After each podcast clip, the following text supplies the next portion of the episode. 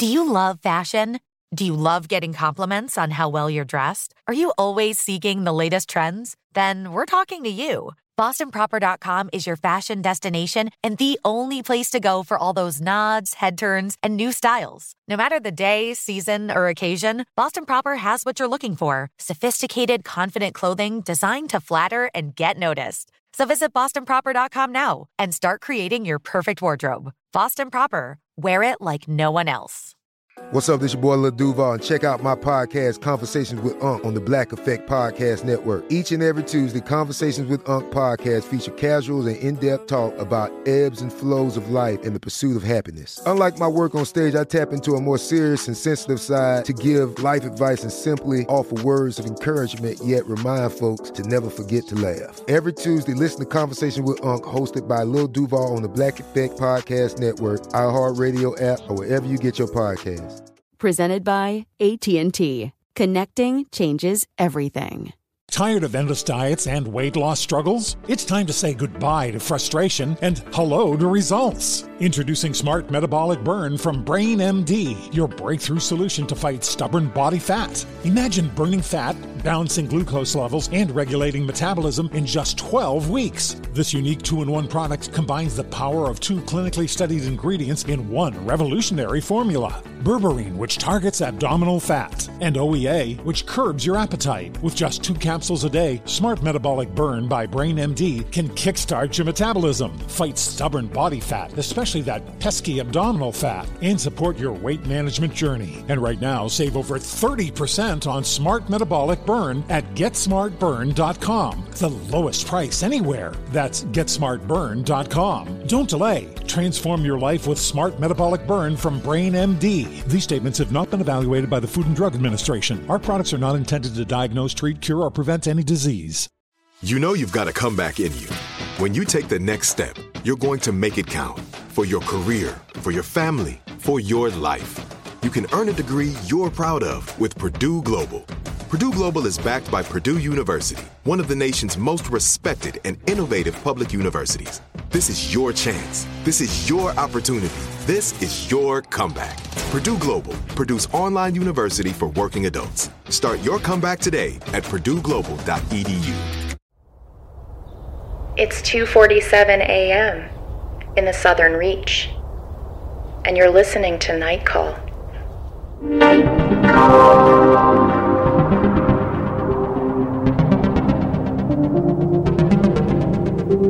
Hi, I'm Tess Lynch in Los Angeles, and with me are Molly Lambert. And in New York, I'm Emily Yoshida.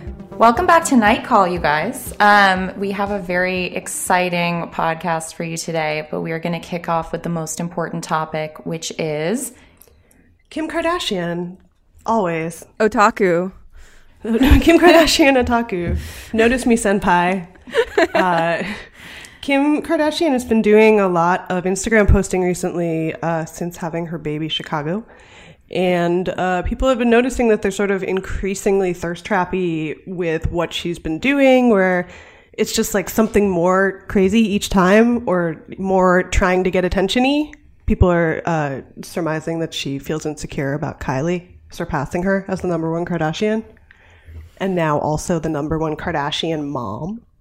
So well, actually, there's only one number one Kardashian mom, and you know it's Kris. the OG. She's not a Kardashian. Uh, it's true, but let's be real. she's the ultimate. She's the queen. I thought you were gonna say Kourtney. No, but I I do love Kourtney. I was most. like, Kourtney's the only one who seems like maybe chill and a good Yeah. mom. And secretly chill. I feel a little disconnected from things because I can't understand how anybody, especially somebody within her own family, would find Kylie's circumstances and motherhood right now to be in any way enviable. but Um, that's it's just me. it's sexy to have a baby when you're a billionaire, Isn't it? Billionaire babies. They're just boss boss babies. baby. just to prove you can do it. Exactly. I mean, you know, I'm trying to be open minded, but she did put a Snapchat filter on the first picture of the baby, and I was like, this baby is doomed. yeah. Don't you say that about all the babies at various points? Like, didn't we probably say that about Kendall and Kylie in like the first season of Keeping I Up mean, with the Kardashians? Again, like now, I'm like, that's so, like, they didn't have a Snapchat filter on their infant photos. That really made me go, huh? Yeah. We're in a, di- a new world now. Yeah. Um, I saw a story the other day that was about people bringing in Snapchat filter selfies to plastic surgeons. It's apparently really common now. And they come out with roses growing on their foreheads. Yeah. And sparkles and spangles on and their weird, eyes. like dilated pupils. Yeah, yeah. They're like, I want to look like I look. pupils. Make me look like this deer filter. I want to be a deer. Um, so Kim Kardashian posted on her Instagram. She now has pink hair. That's her new her new uh, Instagram stunt. Is that she got pink hair, and she posted a picture of an anime babe with pink hair, and said, "This was my inspiration." Yep. And uh, Emily, I'll defer to you as the expert um, anime podcaster. Yeah. What do you think it means? What do I think it means? Well, I mean, I think we discussed this maybe on a group chat that obviously, well, I mean, I, I won't rule out the fact that, that Kim uh, enjoys herself some anime on her own, but I feel like definitely Kanye has made her watch Akira at some point. That has definitely happened at some point in their relationship. Um, and where she chose to go with her fandom and interest in the medium from there is, uh, you know, anyone's guess. But I do think that right now there is, I would be more shocked about Kim embracing anime or even taking style cues from anime at any other time. But right now I feel like it is, uh, there's a wave right now of celebrities coming out of their otaku closets. But aren't you glad about it? Because at least it's like reclaiming it back from the alt right, who we were concerned had sort of taken over anime avatars. Yes. And- they ta- yeah, they try to take over everything, but they're not taking anime. Yes, I mean I am I am hundred percent for that. I'm hundred percent for Michael B. Jordan um, talking about Naruto um, in an interview. I mean, it's it's it's very it's very endearing. Uh, or are you such a snob that you're like, it devalues my Naruto fandom now that all I the don't new. give a fuck about Naruto. Like, uh, he can have it, but it's it's still very sweet. Like, and I I've I like to imagine, like, just I mean, it could be Frasier. You know, I like to imagine beautiful celebrities at home watching Netflix, watching you know. Uh, Pokemon or whatever in their free time. That's very. That makes me feel like I, you know, they're one of us. You have a generous spirit. well, I mean, I don't. I, yeah, I, it's hard for me to be snobby about anime because I'm like, you know, I've I've explained this. I used to explain this on the podcast that I used to have, but I'm not like a like expert by any means. I don't know what that character is that Kim posted, and I didn't look it up actually in time for this podcast, which I probably should have done. But uh, you know, it's it's cool. Like I, I don't know. I'm not mad at it, uh, and I feel like it's just a outgrowth of the fact that all these shows are so much easier to watch now than they were like when we were when we were teens Back in the day. Yeah, so you know it's accessible and it just can like you know absorb itself into the culture a little more easily than it could have a while ago, which is fine and cool. I like it. Well, last week we talked about Phantom Thread, but not in time for the podcast. Molly got um, a text from her friend illuminating a theory that we all thought was really interesting. So we wanted to just jump back so that we could kind of Oh explore this theory. So, uh, Phantom Thread Theory time. Um, friend of the podcast, uh, Gil Kenan, who is also a director from the San Fernando Valley, um, told me that he had a Phantom Thread theory he would let me in on after I saw the movie. So when I asked him what it was, he- I will read it. He texted it to me. He said, Oh, just that Alma is a camp survivor. Her parents were killed there. She made it to England after the war, and the recent memory of the loss is what makes her so strangely numb, but also equipped to handle Woodcock and his Gestapo sister. Also, she becomes weirdly animated by the disrespect that the old rich lady shows to the dress after the press conference scene where the fi- press asks the fiance about his family's involvement in a scandal involving Jewish visas. Ooh. hmm.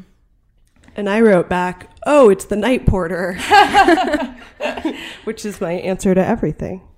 It, it was interesting to kind of I think Molly dived deep as did I into the uh, into finding ways to justify this theory. But um, I'll I'll let Molly go first. And Emily I, I bet you have your own thoughts. But it was it was thought provoking because that the Jewish visas thing really stood out in the movie as being like very specific information that was kind of dropped and then not really revisited. So it I think it stuck out to all of us as being kind of strange Yeah, I mean, also if Paul Thomas Anderson wants to call us and be like, "You know nothing of my work," like, Please. we just Give us a night like- call.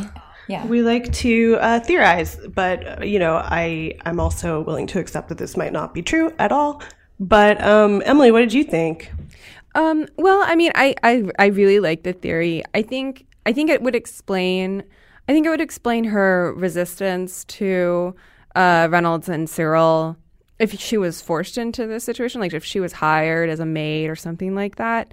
But she's, you know, she's drawn to it herself. It's not just a resisting of a thing. It's like she's actually attracted to their their Gestapo ways. Well, that's Uh, where the night porter comes in. yeah, well, yeah. So I, I feel like I don't know. I would I would need a little more um, psychological uh, backup there as as far She as that She said she could stand forever Yeah, because she has the resilience. Well, Tess God. did, as the Robert Graysmith, Tess did a lot of real research and came back with like much information that supports Well, this theory. I don't know if it supports the theory, but there's there's some interest. I kind of went down a rabbit hole and found like some weird some weird threads, if you will. so one thing that I found um, that was interesting from Nylon, it doesn't address the uh, you know the Holocaust in particular, but it, it is interesting vis-a-vis that scene.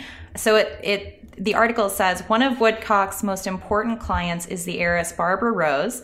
Anderson gives Harris only four scenes in the Phantom Thread, and they're not long in terms of length, but it seems that Barbara Rose is like a message stitched into the fabric of the narrative, and her appearance feels crucial to understanding the rather obscure meanings of the movie. Oh, yes, it does.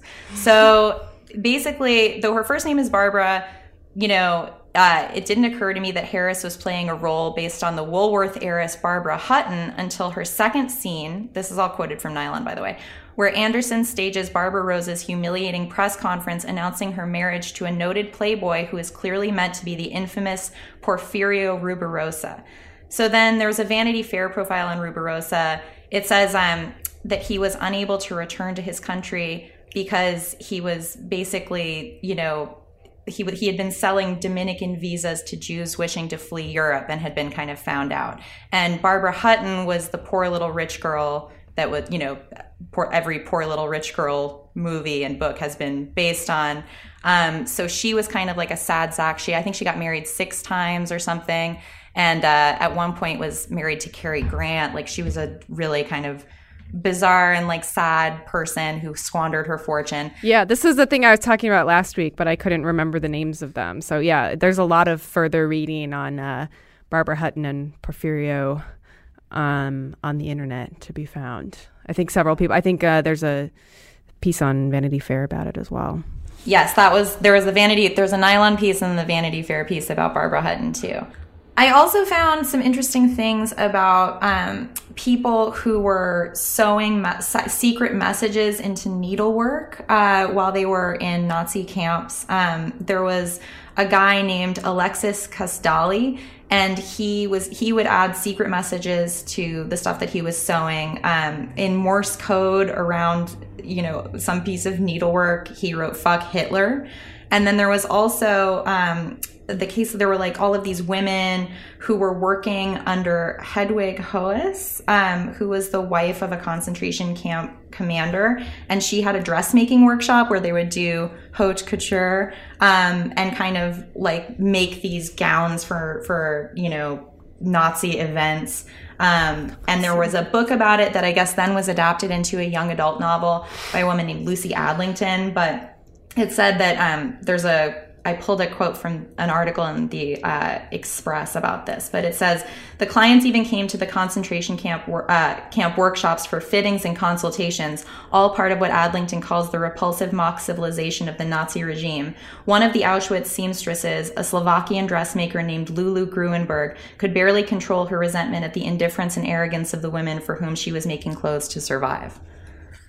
Hey, that's just super interesting. I went Yeah. way down the hole on this. That also sounds like a to- like that does sound like a, made for a novel. Also, I believe that there is a novel based on that. That's fascinating.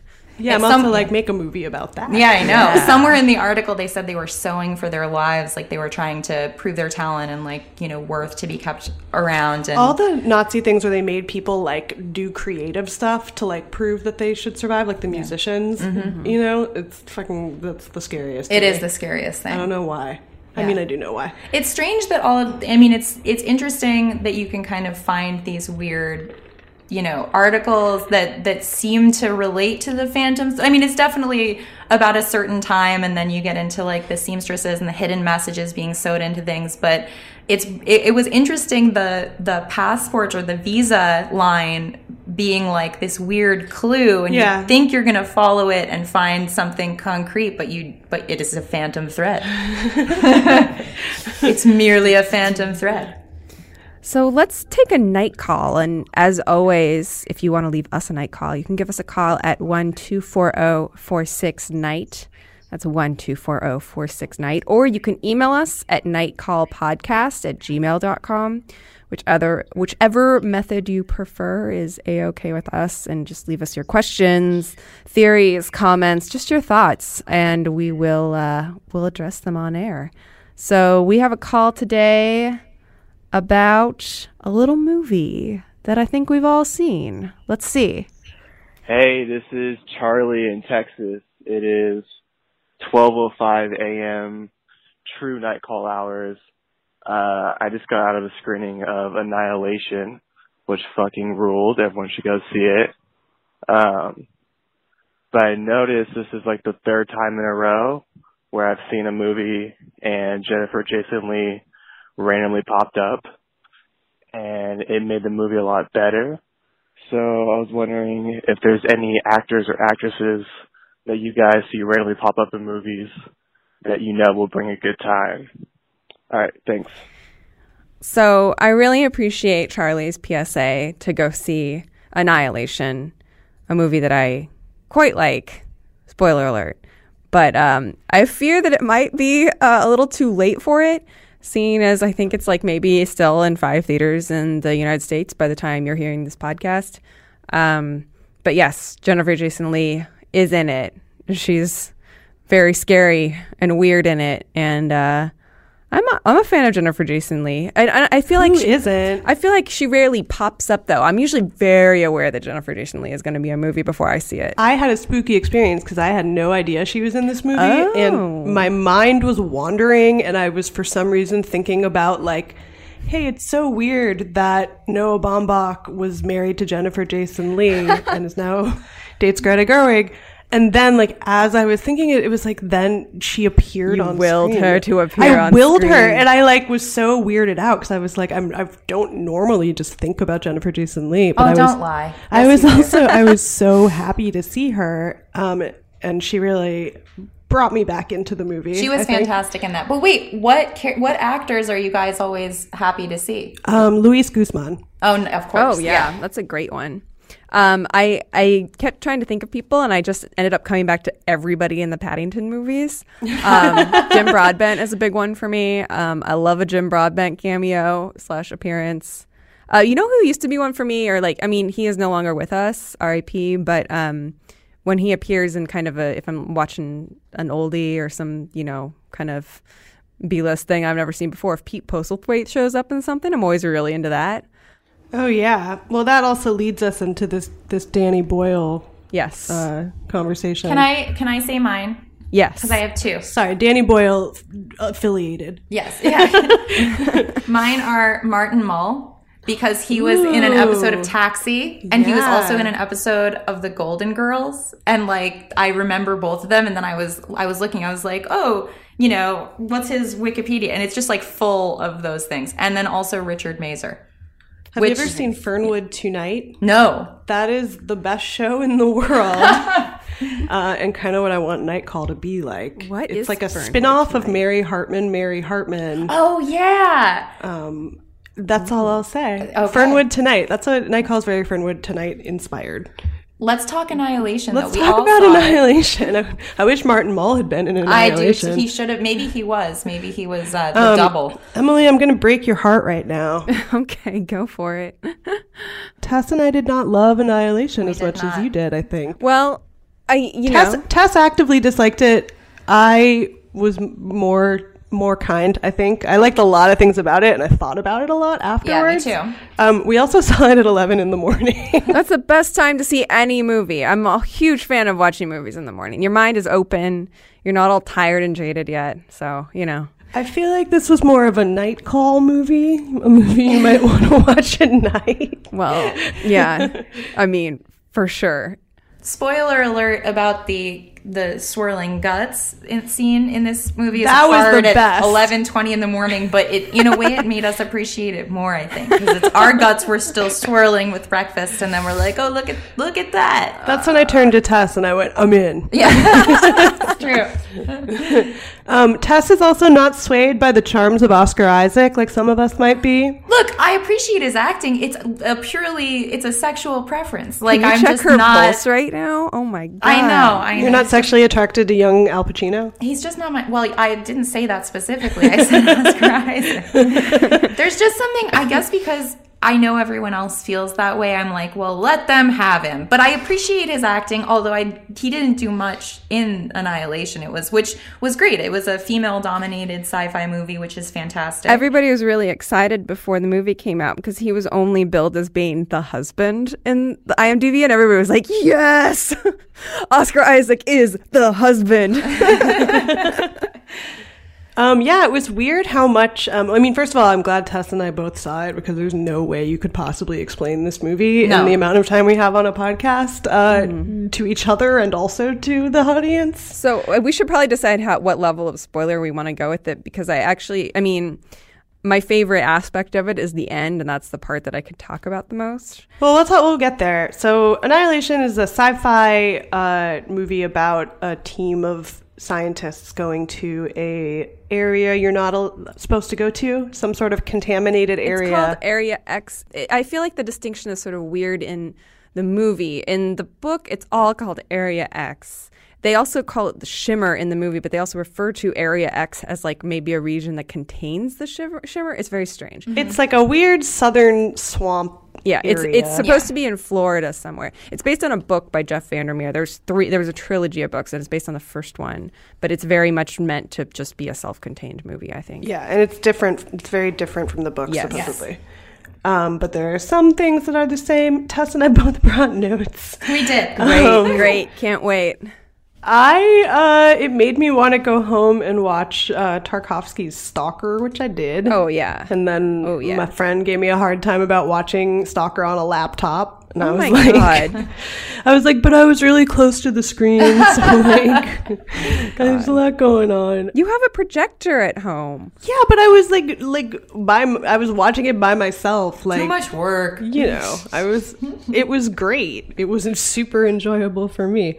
Um, and then I was reading about Soviet sci-fi all night long. Yeah, man. Um, which is the best. Well, Stalker is the only movie that Alex Garland, the director, has owned up to being inspired by because he, I think, like, I think understandably bristles at like the thing of like, what things were you looking for for your movie? Because I think, especially people who are trying to do like newish sci-fi, you want to feel like you're trying to, like, yeah, it's a it's a tribute slash ripoff of Stalker. yeah. But that's the one thing he was like, yeah, Tarkovsky definitely. it's a trip off. Yeah. Um, and yeah, and also uh, Solaris, which is the other Tarkovsky movie, Which I saw um, recently. I saw like a beautiful new. Oh, it's so good. it, Yeah. so- Stalker, there's also like a new Criterion print of it that's Yeah. fucking Mm-hmm. awesome. Um, but uh, Solaris, which is based on a novel by the Polish writer Lem Stanislaw, uh, is sort of invented the sci-fi concept of like the aliens being like instead of being little gray men or tall grays or little green men, they it's like a planet Mm-hmm. or like a gas. It's like a consciousness. It's like a consciousness, and you like can't communicate with it at Yeah. all It because watches it's you. so foreign. Yeah. Yeah. Um, the Solaris is a planet that watches you. It's a state of mind. Yeah. So yeah, Tess and I both really like a lot of the ideas that are in Annihilation. Um, I just felt like the characterization and dialogue was like fell really flat. Yeah. Yeah, I mean, I definitely think that it was. It's hard because you kind of place all your hopes on when you see five women who are scientists, or I mean, I guess one is an EMT, but I mean, they're they're five strong women who are not like being shepherded by a man or being sent on this mission by a man. In fact, like, you know, Ventress, Dr. Ventress, uh, who's Jennifer Jason Lee, she's kind of portrayed, like, you would, it's a shame that you would normally see men playing these roles, but I felt as though they could have intellectualized them more. And I was telling Molly that um, it made me really nostalgic for the original Jurassic Park and Ian Malcolm because I remember reading the book and seeing the movie, the explanation of the science and his you know drive to kind of wrap his mind around it was a lot of screen time was devoted to him kind of unpacking it and i felt as though that was something that was kind of neglected and i don't know if it is in the book as well but we're just supposed to accept that okay so dna is refracted like through a prism. And it's like but what does that mean? And then you see that it can you know you can kind of transfer your dna via touch that you become contaminated your dna is seeping out all over the place and mingling with plants and becoming a fungus. And i thought it was interesting but it seemed like not satisfying to not have at least one of these very accomplished scientists trying to to give a more thorough explanation. Like it felt like a blind spot that we were just expected to accept and that it bothered me. Well the only the only one of them who is a scientist who would be equipped to explain it is Natalie Portman's character, who's a biologist. The other ones are no. There's a physicist. Oh, the a physicist. Yeah, yeah. Tessa Sorry. Thompson. Yeah, yeah. And I mean, then there's also a psychologist who, or I don't know if she's a psychologist or psychiatrist, but I mean, Also weird that the psychologist, phys- yeah. Spoiler alert: It's weird that um, the physicist gets the biology death. exactly. Yeah. Um, Yes. and Tessa and I were also bothered that Tessa Thompson's character, who turns into a plant, Spoilers. spoiler, they don't show you that she turned into a plant. No money she just shot. kind of wanders Yeah. off, and you never see her again. And it's very creepy and Wicker Man y, but you're also just like waiting for like the shot The of money her as shot, a yeah. plant, and Yeah. they don't show it. And that, I don't know. Well- really wanted to see. It also made me want her to play Poison Ivy. Yes. Well, uh, so so the thing about the book is that they actually have more character fleshing out in the movie than they do in the book. They're pretty much like ciphers. We saw it with a friend who had read the book, and he was like, "There are even more like ciphers in the book. They book." don't have names in the book. They're just called well. They're different positions too. They have like the surveyor, the anthropologist, the linguist uh, is one of them. There's no linguist in this one, um, which is because the whole thing that the linguist is interested in is not uh, in the movie, which is one of one of the bigger things that I, I miss from the movie that's in the book. But um, but I I kind of bristle against this idea and this has come up multiple times and I feel like I haven't had like a forum to talk about it um or like haven't had the time or uh, I don't I don't know. But like I kind of bristle against this idea of like this should be a movie about strong female scientists I don't think that that's what this movie is about It's not the movie's fault No, either. but it's it's fun to watch. It's fun to think about the portrayal of five female scientists or five. You know. what's know, also yeah. funny is like I when I was watching it, I like never thought about the fact that they were all women. 'cause Right. they're just like regular people. Right. and they're just like we're going to try something different the last few expeditions have been men and we haven't done it with all women yet so we're just going to see how it goes and it's like cool But then there was a point where they all came out in the suits, and I was like, "Oh no, they're Ghostbusters." Yeah. Um, you know, because it's not their fault, or it's not this movie's fault. It just it stresses me out because I'm like, if this movie fails, or if like a Wrinkle in Time, you know, fails, like, are we gonna ever gonna get any more female sci-fi ever again, or are people gonna be like, female sci-fi doesn't sell, let's never sell it?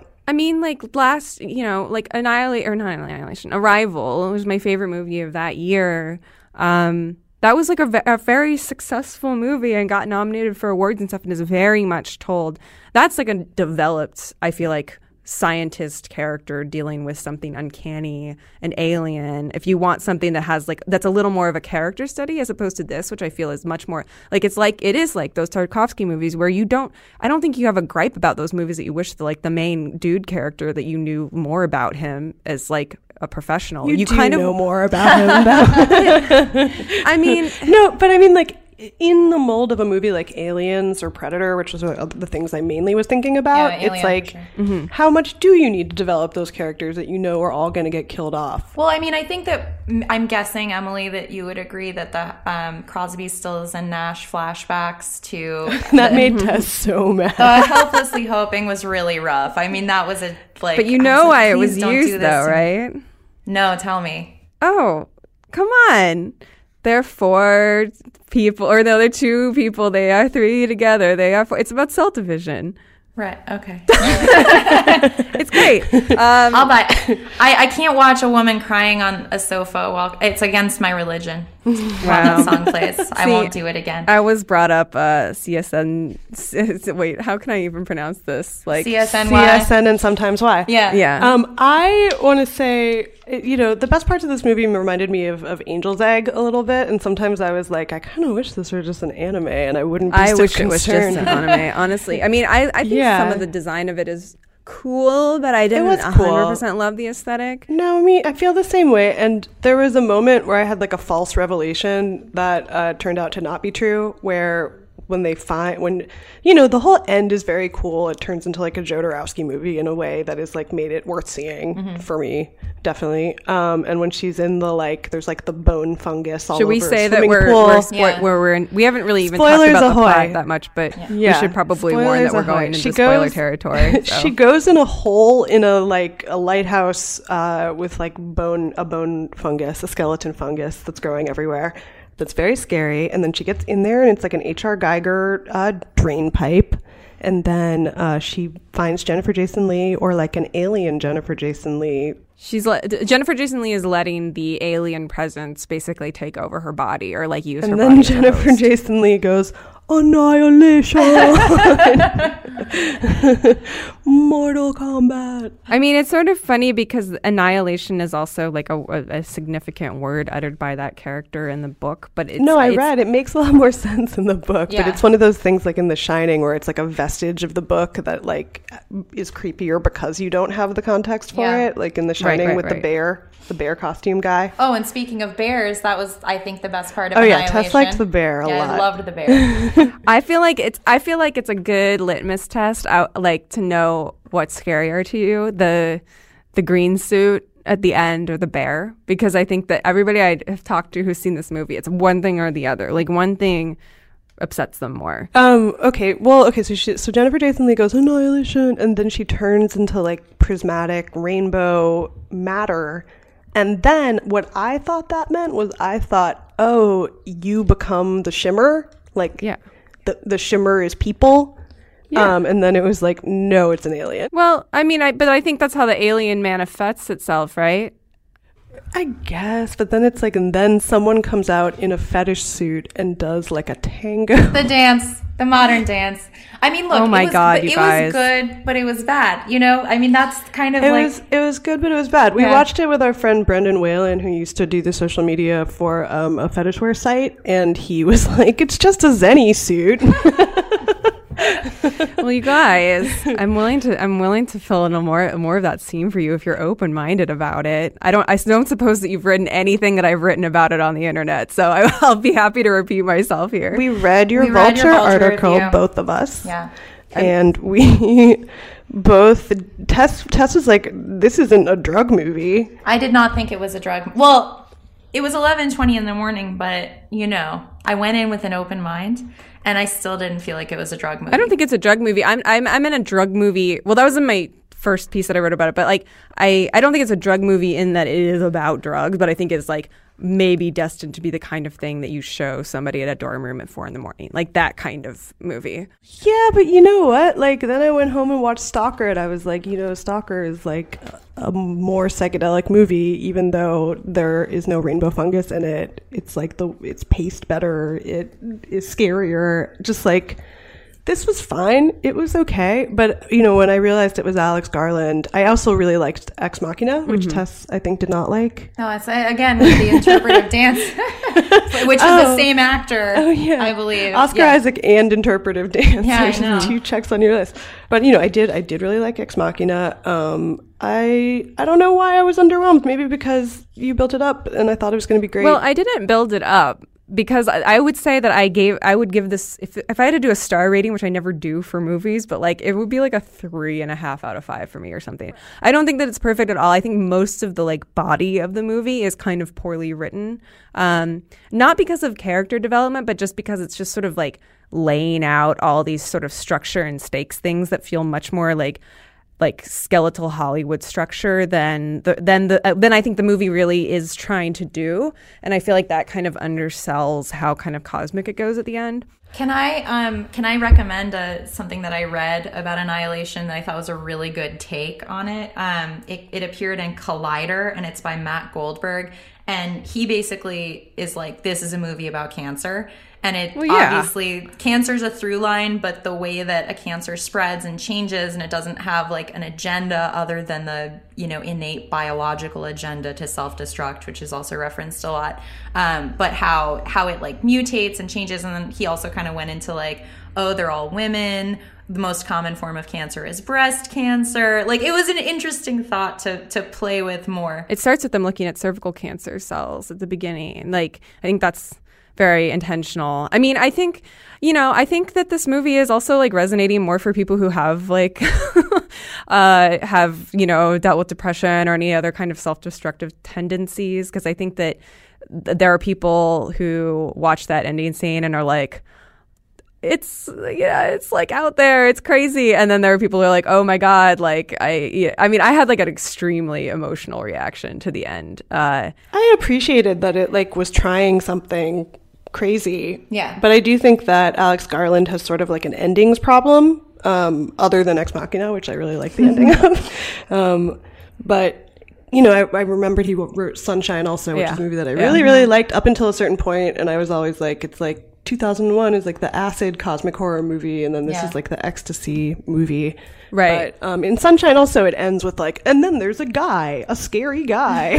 you know? Yeah, like- and I think for me, just ha- having it be like like a scary like a like a boss you know a level boss instead of just being sort of like oh it's a mind fungus and it's not Right. like a human being the fact that it was like if it had been like Tess and I were saying too if the body had been like made of slime we would have been much more into it Yeah, we wanted more slime. I mean, I guess we thought we were looking for slime because we were Yeah. like, maybe Emily's like maybe it's because slime because Tess was like why did Emily want us to see that so badly I don't understand um, but yeah the part where like the the guys the guy the the suit thing is kind of like grinding on her and Yeah. trying to become her like I 100% thought it was gonna be like oh it tur- percent I think I just said it, tur- it turns into slime and like takes her you know but again maybe that's just Oh. because I was I was thinking for blob horror See, I find it well. I mean, you know, you you see that part with the like deers who are marrying each other. Basically, I think that there's something terribly unsettling, much more than a bunch of slime would be, about these sort of autopilot cells that are just mimicking the body that are you.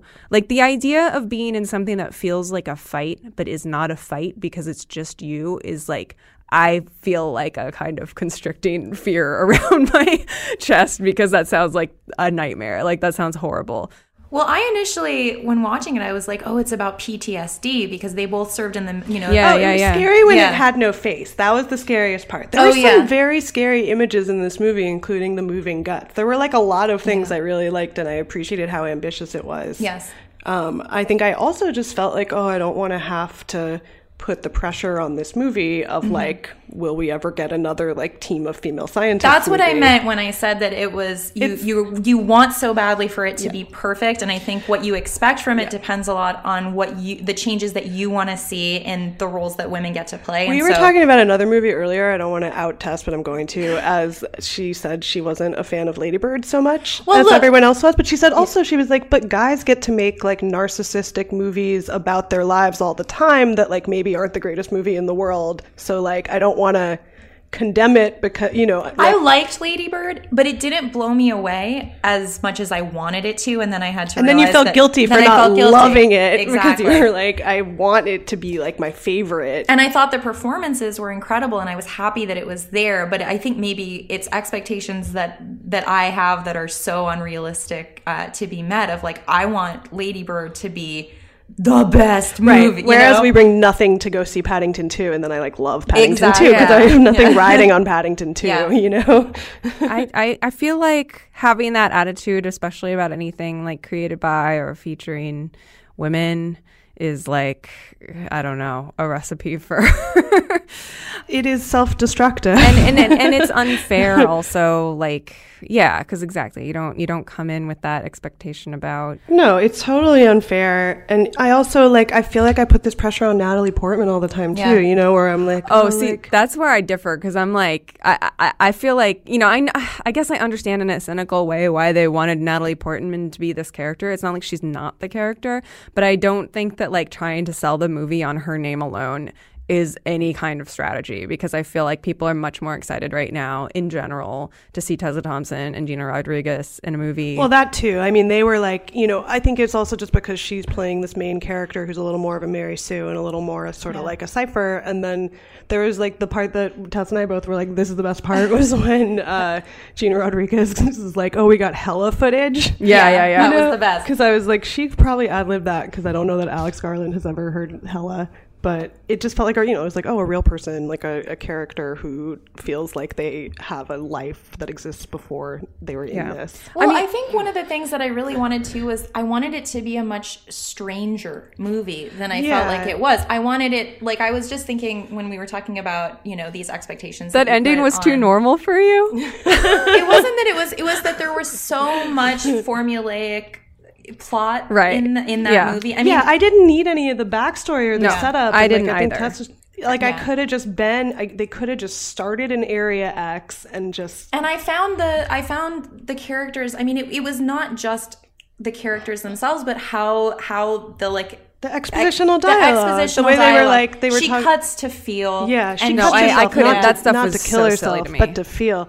That's the thing where I'm like, don't don't condescend to self-destructive Exactly. women. and that's but that's why Self-destructive. I Yeah. that's why I'm like I don't I would rather do away that with that entirely. I would rather have those performances from the supporting characters be purely performance and not written as like you know she does XYZ therefore this because that feels so on the nose and like un like so literal in the way that I don't think this film is operating in a really literal way. I mean, how are you supposed to really ex- like explain the ending in an A to B manner? It's just it's kind of all at that point. Kind Yeah, of a, I wish this movie had had like ninety percent less dialogue Yeah. and Yes. just been a lot more like plants growing into animals Totally. and becoming each other. Because obviously, I like that. Yeah, that was that was great. I don't And know why, but Tess is looking up "Welcome to Me" on Well- Wikipedia. No, I'm not distracted, and I've no. But I it's just because when we were Oh, about that's the best movie about a self-destructive woman. Yes, and I think it's it's interesting because I think every time there's a movie that is being framed as being like very strange or kind of mind bendy or something,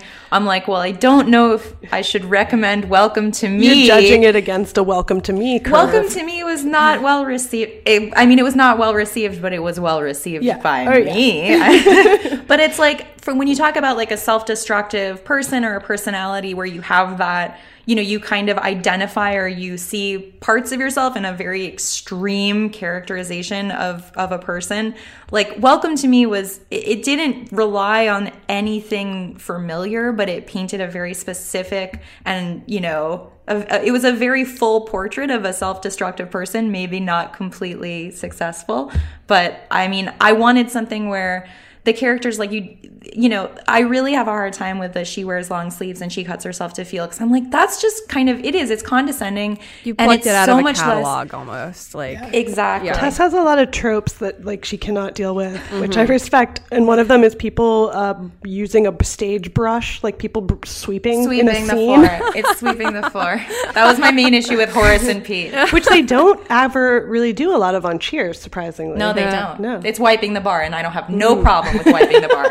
'Cause the bar bar got to be wiped, but the floors. When when you see someone sweeping a floor and you look at the floor and you realize that there's nothing there and there's mm-hmm. no pile and there's nothing to sweep, it's, it takes me out of it. Um, more So we're pro, but I we're pro cosmic horror. Yeah. yeah yeah i mean i i agree that it should have just been weirder if that's the main like complaint because i think that i mean the, the, in the for the same reason i'm saying that i kind of resist this wanting to read it as like this victory because it's about five strong women. I'm like well women should also have stories about like like cosmic dissolution too because like that that is like and usually that is just uh like men get to experience that in movies. And i feel like people are afraid to put women through that kind of thing fully in a movie because it feels like oh it, they're weak and we need to always show strong women uh, in movies and i feel like in something like this it's so much more Yeah, and I enjoyed it more certainly than I enjoyed seeing Jennifer Lawrence get the shit beat out of her and Mother. Oh my you know? God. Like there there are things about that movie that I liked, but I also, you know, could have done with more Zenny suit dancing. Wait till you see Jennifer Lawrence get the sheet, the shit beat out the sheet, Jennifer, the shit beat out of her in uh, Red Sparrow. Do you think she has Brendan Fraser uh itis where she like wants to get beaten up in movies as like a self-destructive tendency? It's very possible. It's very possible. Well, I mean, We should- all actresses. It's like Yeah. you're a little bit of a masochist. All 'cause- actors too. Let's be honest. Guys, let's take another night call. Let's do a night call. So we have another night call, night email, I guess, if you will, uh, that also happens to double as a Frasier minute. Uh, Tess, you want to read it for us? Sure. So this comes from Kate, and she writes Dear Night Call, I actually already left you two voice messages about two different things, but this also just occurred to me. I was too embarrassed to call back a third time. I'm so grateful that you all provide regular Frasier banter. So my question is, have you ever tried to cast the role of Maris? The first person that comes to mind for me is Parker Posey, but that's never felt quite right.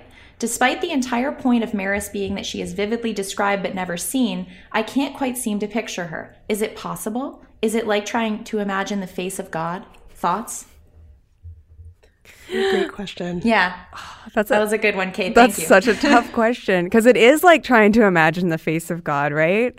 I almost don't want to like. I understand why Parker Posey, especially because of her in Best in Show, um, but I feel like Maris is almost like transparent. Like I always imagine her as being like a frail ghost. I have maybe an answer. Okay, So, as everyone knows, I've been watching all the Cheers in the world. Um, and I realized from watching Frasier prequel Cheers that the device, the Maris device of the off screen character, is actually from Cheers um, in reference to Norm's wife, Vera. Oh, who's right, never right, right, seen, right. Um, but it's talked about a lot. Um, I also have realized that everything I've ever liked about any sitcom is from Cheers.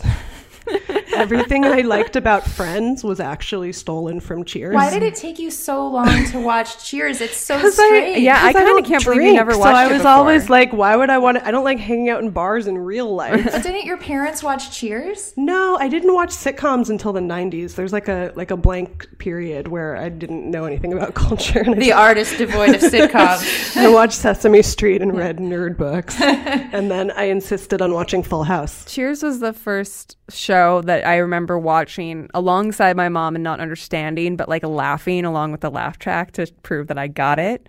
So, I mean, I don't, I didn't remember much about the, that initial viewing, but I remember like all the characters and the vibe and everything. But yeah, Yeah, my parents watched Twin Peaks. Oh, nice. but wait, so who would you cast as Maris? Oh, so I was watching Cheers, and there's an episode where I'm in the Rebecca years now, which are, you know, it's a different show, but it's fine. Um, Rebecca's sister came on, and she was played by Marcia Cross. Ooh, I know. I remember this. yeah. Yeah, as her like slutty sister who always steals her man. Um, and Sam tries to set them up into a, you know, he tries to play them off each other. Um, and I thought Marcia Cross would be a great Maris. Actually, su- she's it's a got really that. good call. She's see through. Yeah. she's very, very skinny and sort of patrician looking and, and scary. Yeah. But I do also think you can't really. I, I think Maris is the the person uh, thing from the end of Annihilation. You should cast. I feel like it would be interesting to cast against type. Uh, I think- for Maris. I think my Maris pick, the person whose face usually comes into my mind is Jane Adams, weirdly. oh, that makes sense too because she appears on Frasier later as someone. else. and nice. she's just got these big yeah she is on frasier that's right um she, yeah She's she's got these big um, eyes and Am I allowed to say too ethnic? Mm-hmm. She's like too. she's not like waspy enough. Is my Oh. feeling because I Um, feel like uh, she looks too like um like a real person. yeah I mean, I was gonna say Mercedes McCambridge, but that's like a big time hop. Who's that? Mercedes McCambridge wasn't she? Orson Welles called her the world's greatest living actress. I'm relying heavily on my phone this podcast, but so she was the voice of the demon in The Exorcist. okay all right But also, also, I wasn't she wasn't she Annie Hall's grandmother? Grammy Oh, Hall. Grammy Hall. Comes Am I up a making lot. that up? I'm gonna look. I like the idea that Niles is that Maris is actually like very old. Well, I'm saying I would time hop. I also, mean, like, I, no, her I have, I from- have yeah. hundred percent would believe that that Maris would not necessarily be like either because she's like, you know, she's like uh she's like our uh, our World War theorist. Like she might not be the most eligible. yeah, Debutante. Couldn't, couldn't you see? And Niles is totally her her beard that she marries. Yeah. Yes. Yeah. But also, like, couldn't you see Niles in like a Harold and Maude situation? Yes. And then it's just like Oh, yeah. 20 years 100%. later and they're still together. Yeah. Um, well, that was a great question. Um, let's take it to uh, speaking of uh, self destructive, uh, sadistic tortures. um, I made Tess and Emily watch uh, Derren Brown The Push, which is a Netflix special from the magician Derren Brown, who is a mentalist and uh, a famous person in England, but not here. And I feel like this was his first attempt to cross over into America. And what an attempt it And was. what an attempt! Can I say that the title Derren Brown the Push sounds like a sex toy? I mean, Derren Brown the Push is a reality TV special that is best described as like a serious Nathan for you, Deathly. where you try to socially condition someone to agree to push someone off a roof at the end of like a long night in which you've gotten them to agree to do all these different other demeaning things uh, leading up to uh, getting them to murder somebody. Guys, Nope. what'd you think? Nobody was actually murdered, but that it doesn't mean that it didn't feel like somebody was. yes. I guess. I'm so mad at you for making me watch this, Molly.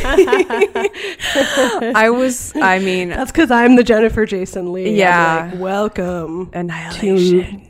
um, yeah, I, uh, I was, uh, I did not watch this all the way through. I will admit, first of all, I, I, I watched a lot, a lot of it. I watched over Well, half of it. then you missed the ending. I, I, I did- have to cop to the exact same. I could not. Yeah. I Did Did you look up to see what happened? yeah, No, I I looked up. didn't. I looked up to see what happened, and Okay, guys, he didn't do it. yeah, he tried to get somebody else to do it. No, he just didn't do it. He He, just- said like, "No, this is wrong. I won't do it." And then they cut to the three other people they did it on, and they all do it. shaking my head. No, it's amazing. It's like reverse edited because you're like, this guy's totally gonna do it, and they lead all the way up to it, and then at the end they're like, you have to do it. You have to push him off the roof, and he's like, no, I'm not going to. This is fucked up. I don't believe in like I don't want to do it. I don't care. Like it's not worth it to me. I'm leaving. And you're like, ah, and then they're like, oh, but also we ran this experiment three other times, and then they just show you one after the other the people being like, oh no, oh god, oh, and they just push them, and then they like cover I- their mouths and So I, I feel like we can get to a deeper. Con- I want to. I want maybe not discuss this right away about the veracity of all of this, but I feel like those three other contestants could have easily been not real. Like maybe Chris, the whole thing guy could be here. not real. No, I know that's what I'm saying. Like I mean, before we get into that whole aspect of it about if it's even well, it's real, like the TV show Cheaters. It's right? Like, yeah. Yeah. exactly. It's a thought experiment, and the way it makes you feel, like the fact that you guys both reacted like so violently. It worked. We got pushed. You got pushed. I actually found the they they do have they have kind of a button at the beginning that is a different social. It's like a microcosm of the whole thing of um, a man receiving a call at a cafe, and the man is not an actor, but everyone around him is an actor. And um, Derren Brown and his friend or coworker, I don't think they're friends. Who knows? the other guy he's with, they call this this person in the cafe and they instruct him to steal a baby carriage because they say, you know, that baby's been kidnapped and we're the police. You need to get out, bring the baby out of the cafe. So the guy does exactly what they say and he brings the stroller outside the cafe going like, this is crazy. I don't feel right about this, but he's doing it anyway. And I was so immediately disturbed because there's a Truman Show aspect to it of you mm-hmm. eliminate, you know, anyone, nobody around this man is acting in good faith. And so Yeah. that's, That's fascinating. It's, It's- fascinating because in all because in the social okay, so first of all, these are all people who signed up for a reality show, Yeah. went through a barrage of like psychological tests to prove they could be on a reality show, and then were told they didn't get the job, and then the reality show starts. So it's like David Fincher's a game. Yeah. It's like It's But yeah, it's a lot even like- though they audition for a reality show, if any of them at any point, and even though everyone around them is acting like an actor, like acting very actory, which Yeah. is also hard, like impossible to tell from British. Yeah, no, I thought everybody was such a bad actor. I couldn't believe it. Yeah, but like if anybody it. were like, "Am I in a reality show? Like, is this all a setup, like constructed to get me to push someone off a roof to their death?" Like, then you'd sound crazy. the is kind of the premise. recreated corpse is the best actor of anybody, and that thing was like that's His low key the, the biggest Yeah. achievement of the show is that corpse, which Oh, also, Tessa and I saw a preview before Annihilation for the Steven Soderbergh movie Unsane. Oh, my god, we're so gonna And see is- Unsane. That is for sure a night call. yeah. I'm supposed. To, I think I'm going to see it uh, in a couple weeks, so we should definitely talk about it. So yeah, Um, Derren Brown. Um, Derren Brown is like he's a mentalist, and all of his magic is sort of about social conditioning and linguistic programming, and how you can like convince people to do things if you talk to them in a certain way, and if you like repeat words over and over again. Um, you can't see it right now. I'm doing like, a big jack off motion. I can hear it. I think. Uh, weep womp, weep womp. um, he's super famous in England, Yeah. and he's also like a genius at close-up magic and like regular magic. Um, but I mean, you know, the end of the show is he's like, uh, "Don't be a fascist. Like, don't do stuff just because people tell you to. Because like, even though you think you're helping, you might not be. And like, listen to the voice in your head of like why you're doing things instead of just doing things because you think you should." But he he underwent. I mean, he the the manipulations and the lengths that he went to. It's hard because if it weren't a reality Yeah. show and it were an experiment, it would be very very different. yeah. in what way does this like- mimic, mims- like what? At what point does this diverge from anything that resembles anything a normal human's going to go through in life?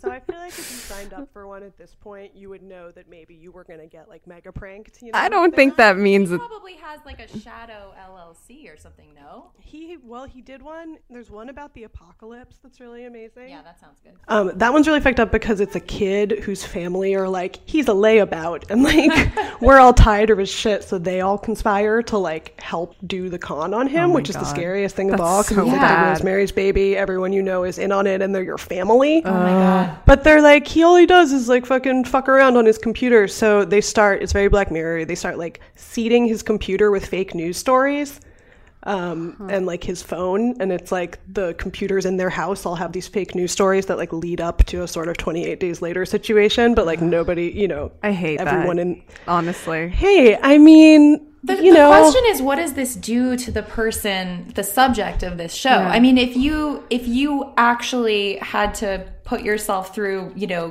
coming to a place where you thought you were pushing a human off a building, I mean, look, they all volunteered for a Derren that- Brown show. I don't think that and they're lets all, and then Derren at Brown comes out at the.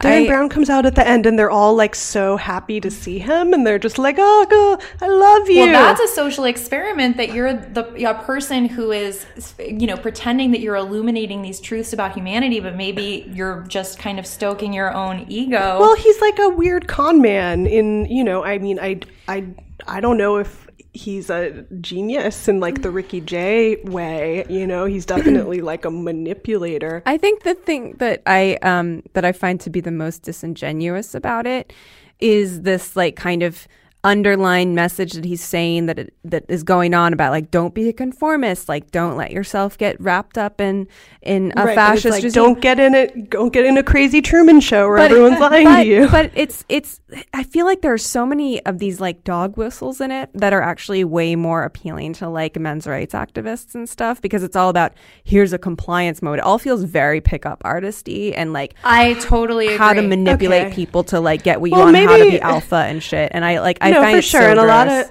a lot of that Frank T.J. Mackey stuff, the real Frank T.J. Mackey, whose name I forget, Mm-hmm. uh, but who once got mad at me for doing a blog post about how his thing is literally to be like linguistic program people by getting them like you just say like below me you say like could you reach that that soda below me and you just say it like over and over again and it's like you're programming them to want to blow you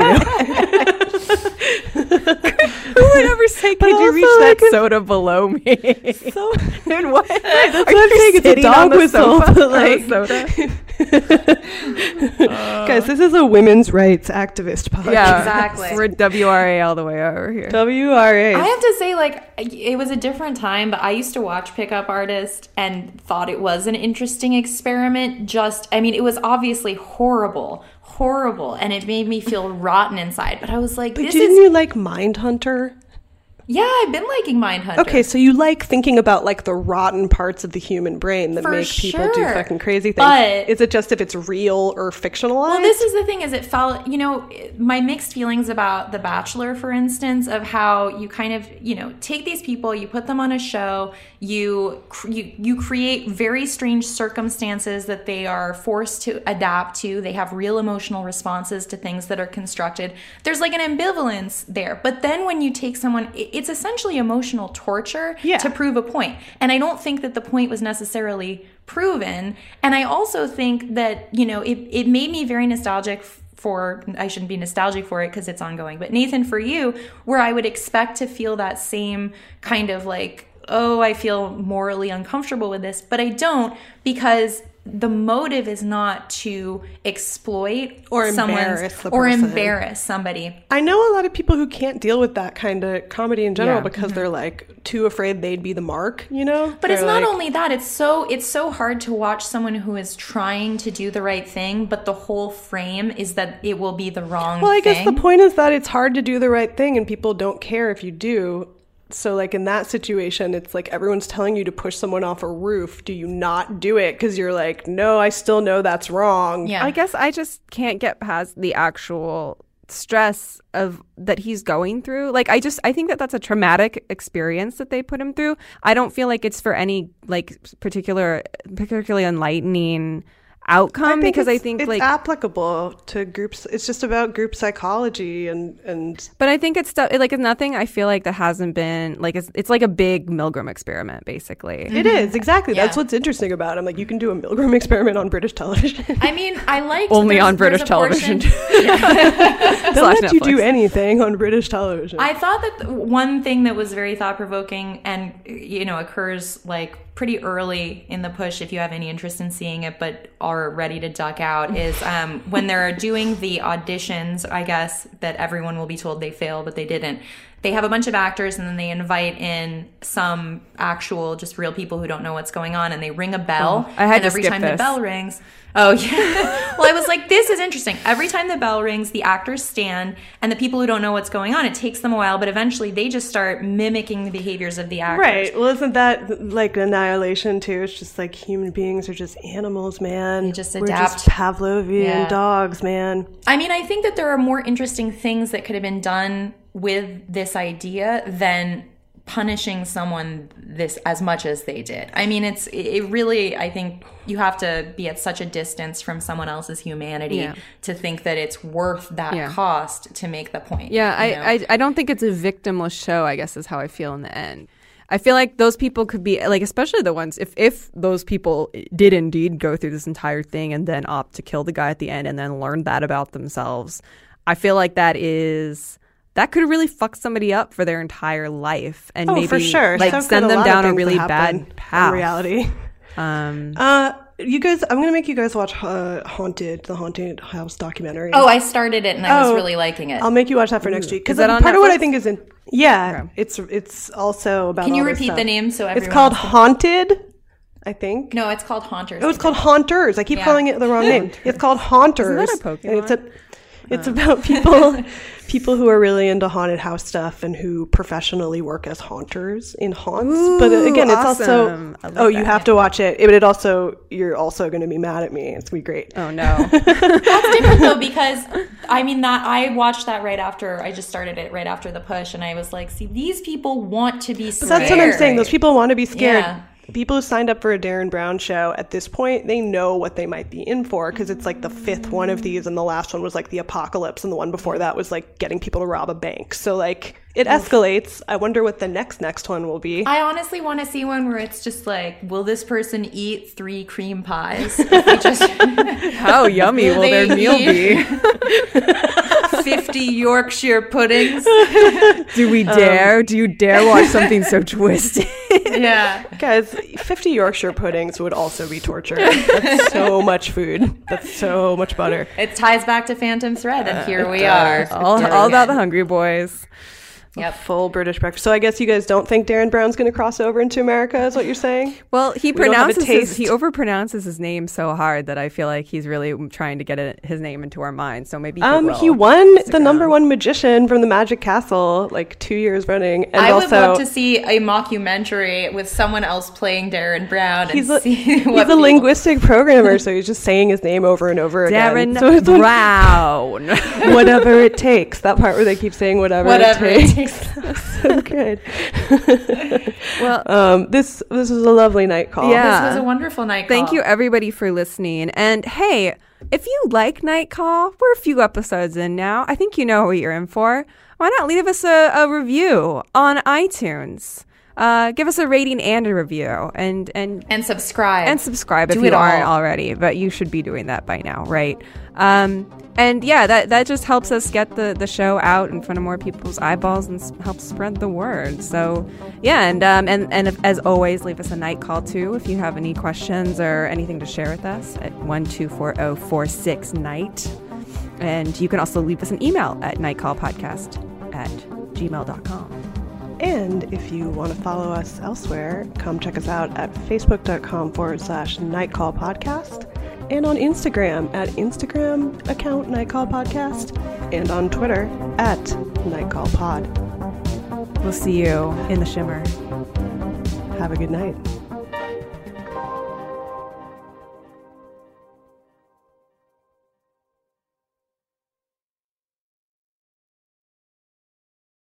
Looking for a fabulous fashion brand that celebrates you? Then look no further than Boston Proper, where styles are designed with you in mind, so you can look and feel amazing no matter the day, season, or occasion. At bostonproper.com, you'll find fashion that knows you best. For over 30 years, Boston Proper has been the fashion destination for confident women who want to elevate their look with unique, sophisticated clothing at affordable prices. Visit bostonproper.com today. Boston Proper, wear it like no one else. Tired of endless diets and weight loss struggles? It's time to say goodbye to frustration and hello to results. Introducing Smart Metabolic Burn from Brain MD, your breakthrough solution to fight stubborn body fat. Imagine burning fat, balancing glucose levels, and regulating metabolism in just 12 weeks. This unique two in one product combines the power of two clinically studied ingredients in one revolutionary formula berberine, which targets abdominal fat, and OEA, which curbs your appetite. With just two capsules a day, Smart Metabolic Burn by Brain MD can kickstart your metabolism, fight stubborn body fat, especially that pesky abdominal fat, and support your weight management journey. And right now, save over 30% on Smart Metabolic Burn at GetSmartBurn.com. The lowest price anywhere. That's GetSmartBurn.com. Don't delay. Transform your life with Smart Metabolic Burn from Brain MD. These statements have not been evaluated by the Food and Drug Administration. Our products are not intended to diagnose, treat, cure, or prevent any disease. Get emotional with me, Radhi Devlukia, in my new podcast, A Really Good Cry. We're going to be talking with some of my best friends. I didn't know we were going to go there on I'm this. gonna go there this is people that I admire. When we say listen to your body, really tune into what's going on. Authors of books that have changed my life. Now you're talking about sympathy, which is different than empathy, Yeah. right? Never forget, it's okay to cry as long as you make it a really good one. Listen to A Really Good Cry with Radhi Devlukia on the iHeartRadio app, Apple Podcasts, or wherever you get your podcasts. I'm Diosa. And I'm Mala. We're the creators of Locatora Radio, a radiophonic novela, which is a fancy way of saying A podcast. Welcome to Locatora Radio Season 9 Love at First Listen. This season, we're falling in love with podcasting all over again. with new segments, correspondence, and a new sound. Listen to Locatora Radio as part of the My Cultura Podcast Network, available on the iHeartRadio app, Apple Podcasts, or wherever you get your podcasts.